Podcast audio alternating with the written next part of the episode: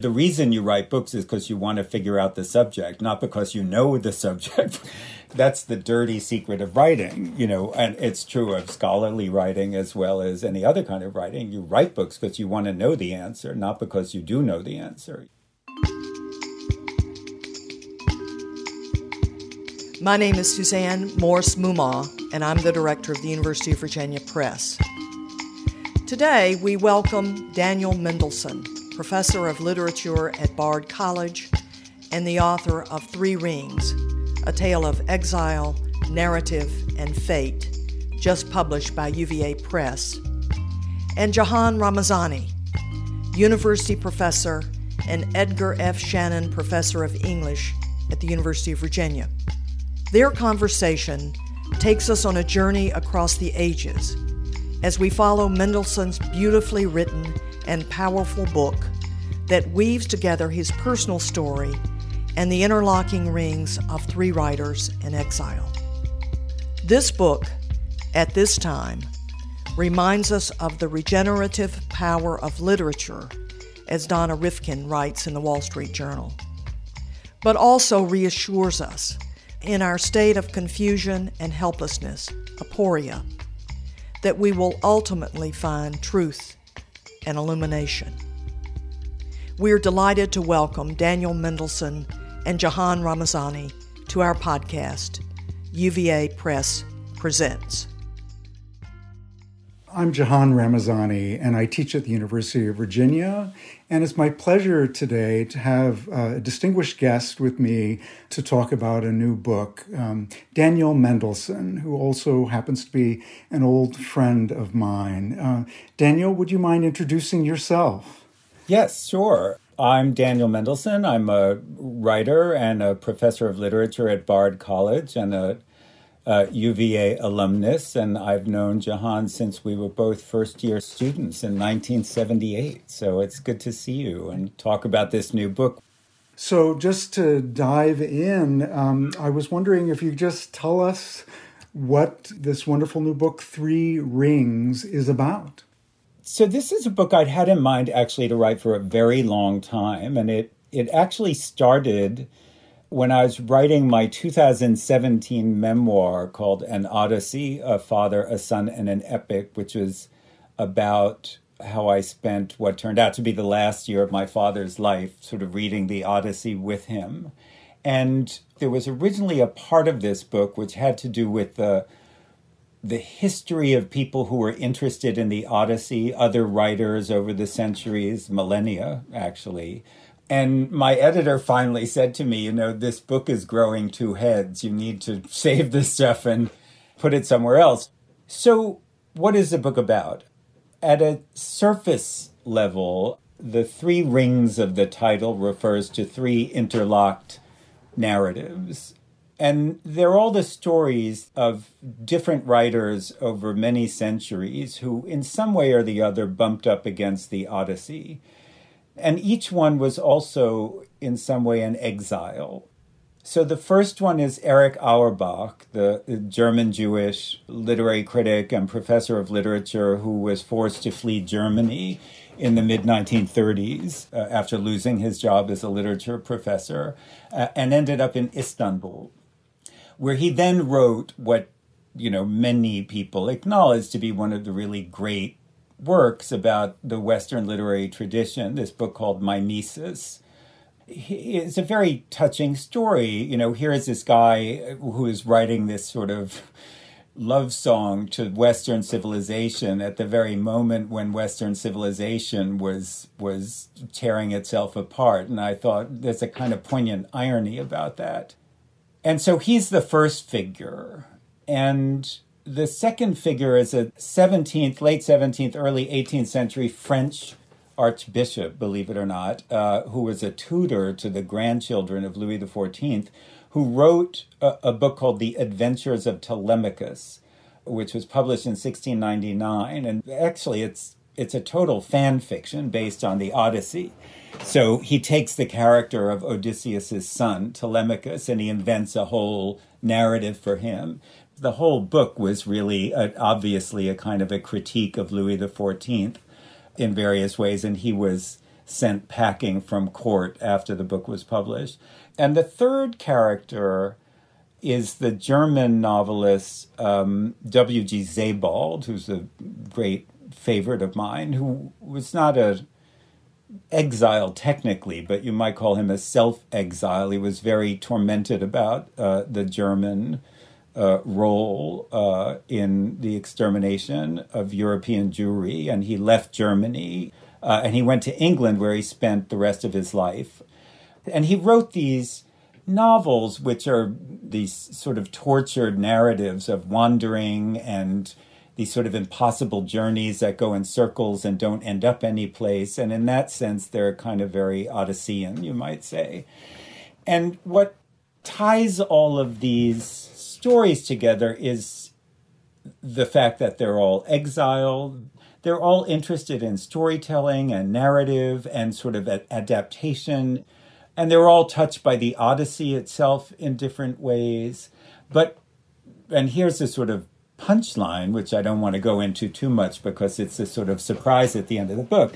They all turn out to be connected in very elaborate ways to a fourth figure, a fourth invisible ring, which was a wonderful Turkish scholar and politician who, in the 19th century, created a work which, as you find out at the end of my book, sort of ties all of my three books together in a very surprising way. I'm, for many years now, I've been very interested in the way that we fashion stories to make sense of the chaos of our lives. And that, I would say, is the great theme of this book in some way that these stories sort of touch each other in strange and coincidental ways, but one is also aware as one reads my book about these three figures that I am sort of forcing the narrative to highlight these coincidences. So I'm sort of constantly raising the question in this book about where does life end and narrative begin. And of course, the ring uh, is also a figure for uh, what you talk about uh, quite a bit in the book, uh, namely ring composition, right? And I, I was wondering if you could um, say a little bit about how that became a fascination of yours, these stories that have a kind of narrative arc that perpetually turns back on itself. Why do you think you became interested in narratives that circle back on themselves? So, ring composition is actually a formal term in classics, and it has to do with the style of storytelling that Homer uses. You start telling story A, and you're noodling along, and then you have to stop story A at some point in order to tell story B, which somehow explains some necessary information that you need to make sense of story A. And so then you go back in time and you talk about story B, and then maybe story B will need some explanation. So you have to open up another bubble, and that would be story C.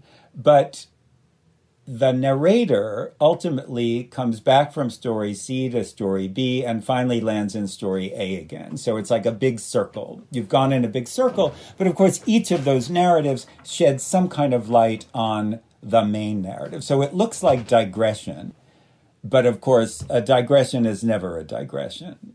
And so I got very interested in this. I mean, it's a very natural kind of storytelling for me. And, you know, in my Holocaust book, The Lost, I talk a lot about my grandfather. My maternal grandfather was a wonderful storyteller, not an educated person, but a natural raconteur, uh, and he, you know, without knowing anything about Homer, that was how he told a story, you know, and so it was sort of part of my DNA as a listener growing up. He would say, Well, you know, there's this tragic family story, but in order to understand the tragedy, you really need to go back a generation and know why they hated each other. And, but, you know, so I was sort of used to this then, of course, I go to UVA and I study classics, and I realize people have been doing this for a very long time. It's something I use in my own books.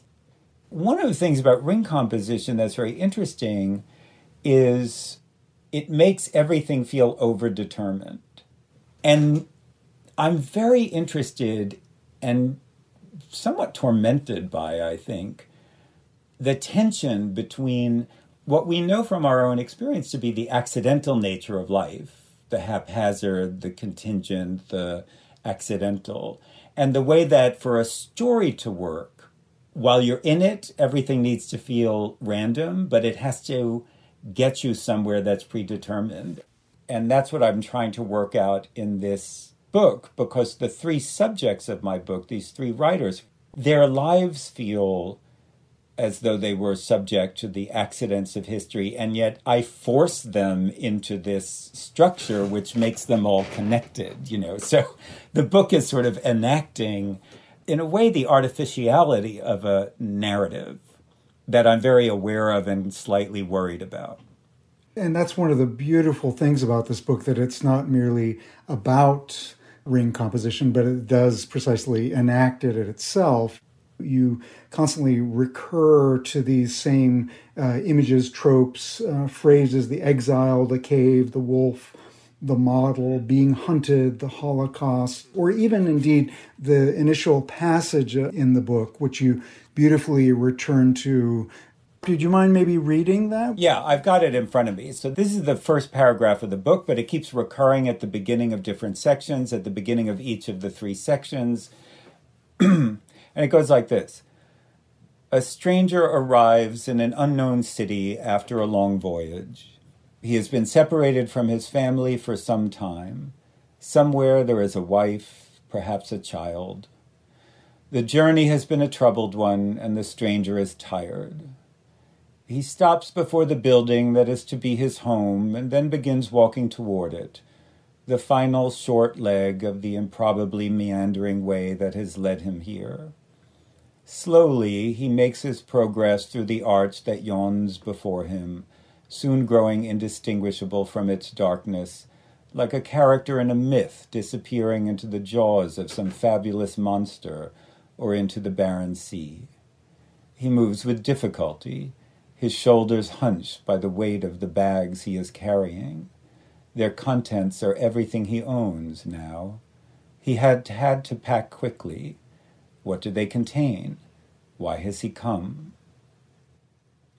So that's the first paragraph of the book, and it, as I said, it repeats. Now, when I wrote this, I was thinking of Auerbach, I was thinking of Fenelon, I was thinking of W.G. Sebald, these guys who packed their bags and had to go to some new place without knowing what it is. But I actually I wanted to describe those people in a way that would also be a description of Odysseus, but would also be a description of other people, not least the refugees of World War II, the refugees of other cataclysms through history, and this idea of wandering and displacement and not knowing where you're ending up that's my family story. That's a lot of people's family story, you know, immigrants, refugees, and I just couldn't shake it. And is a very important part of the book because it's also something that happens in storytelling. This idea of a character whose past you can guess at, whose future you don't know. I mean, that's how every story starts. That's what gets you interested in a story. So, you know, repetition but slight variation those are things i talk about a lot in the book you know how do you how do you keep a narrative on track and how do you also create a sense of accident or variety sometimes when you're a writer you do those things deliberately uh, those are usually the times that it's not successful you know sometimes your mind has a coherence that you're not aware of. And so sometimes you surprise yourself. So in this book, there's a lot about the biblical passage about the sacrifice of Isaac is mentioned by Erich Auerbach in his first chapter of his great work on Western literature because he doesn't like Homer's ring composition, which he finds too overdetermined. And he prefers the narrative in Genesis of the sacrifice of Isaac partly because it doesn't tell you a lot. And so I talk about that. And then in a later passage, where I'm talking about the childhood memories of games we used to play in my neighborhood and a certain family that had a tragedy that I was sort of very um, compelled by. And the name of this family is Isaacson. Now, that's really their name, you know. But as I was reading the final proofs of the book, I thought, God, if this were a novel, I couldn't make it up any better because I had just spent the first part of the book talking about the sacrifice of Isaac. And then in the second part of the book, this family becomes very important named Isaacson. You know, so there's, I think it's a fascination to me the way that the mind works. You know, there were other things in my childhood I could have talked about, but I'm sure some unconscious part of me reached for this story about the Isaacsons because I had Isaac in my mind, you know. So it's interesting for me in this book because this book is about how a narrative takes accidents and turns them into structure, you know, something deliberate and willed. You referred to the way in which the book melds uh, these different genres, and on the one hand, it seems uh, to be engaged in a kind of literary critical exercise, and on the other hand, uh, it's obviously engaged in kind of excavation of your own past and your own process. So I, I was wondering if you could say a little bit about this decision that you make, obviously, at a certain point, to cross uh, those genre boundaries. You seem very happy uh, mixing and melding them. This is now my fourth work of whatever you want to call it memoir, narrative, nonfiction, in which I entwine a thread about certain works of literature, a thread about history, and another thread about my own past, my family, my family history, you know, and try to make sense of how all those things come together. I mean, it's it's in some sense an effort to understand, you know, just why it is we do what we do and what we bring to it. And it seems to me the only way for me to write about that is to put in the book myself what I'm interested in, their stories, what I know about their stories, and just to see what happens. This book is really trying to confront what is the right way to tell a story and what is your obligation to truth as you perceive it.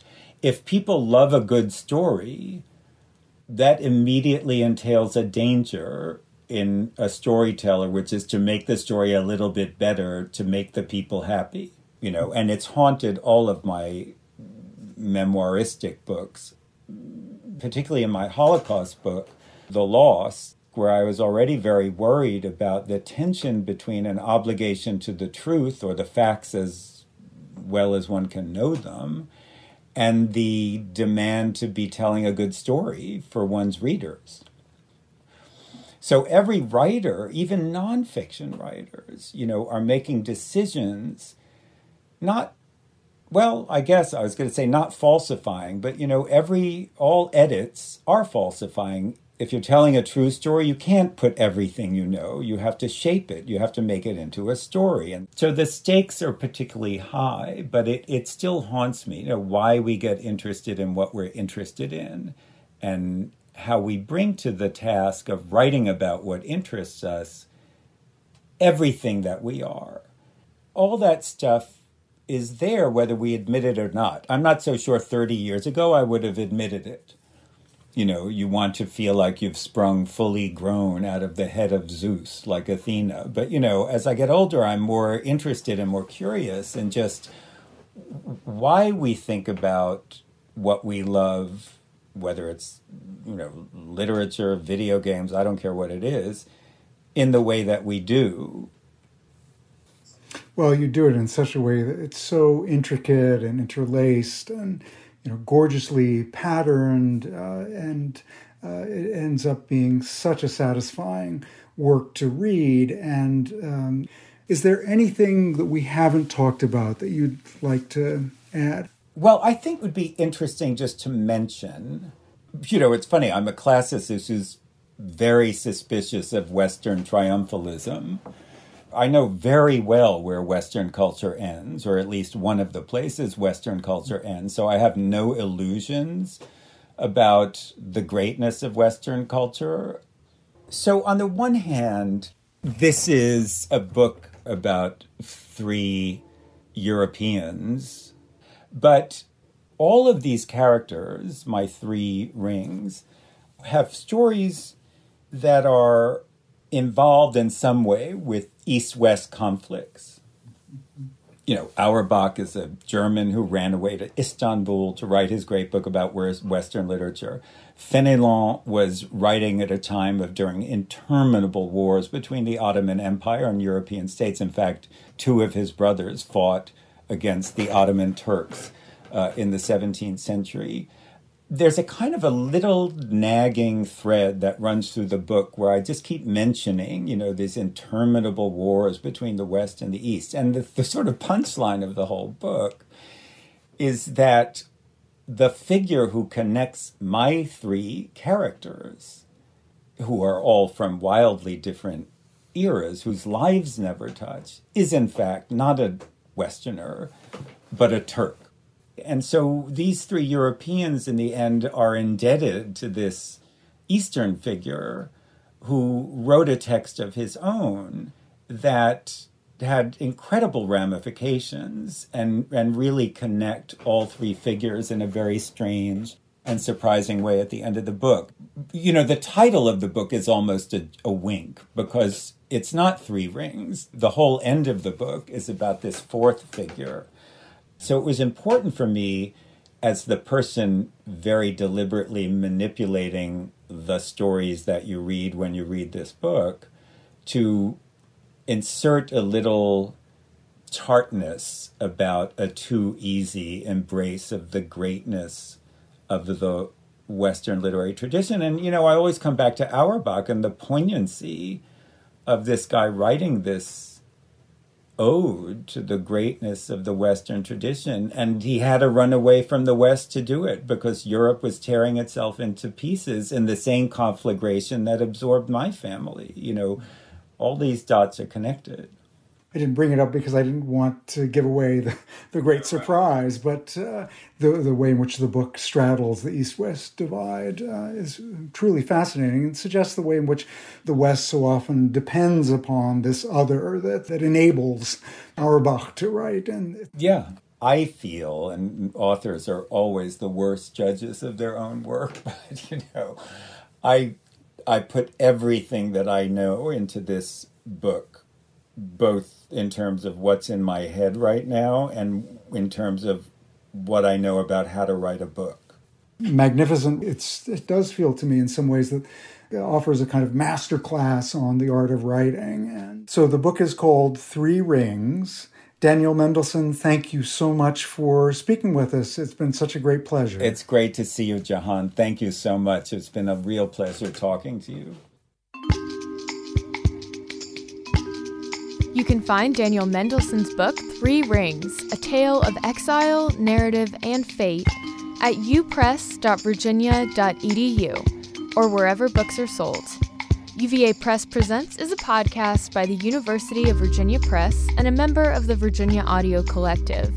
Many thanks to Daniel Mendelsohn and Dr. Jahan Ramazani. UVA Press Presents is produced by Mary Garner McGee.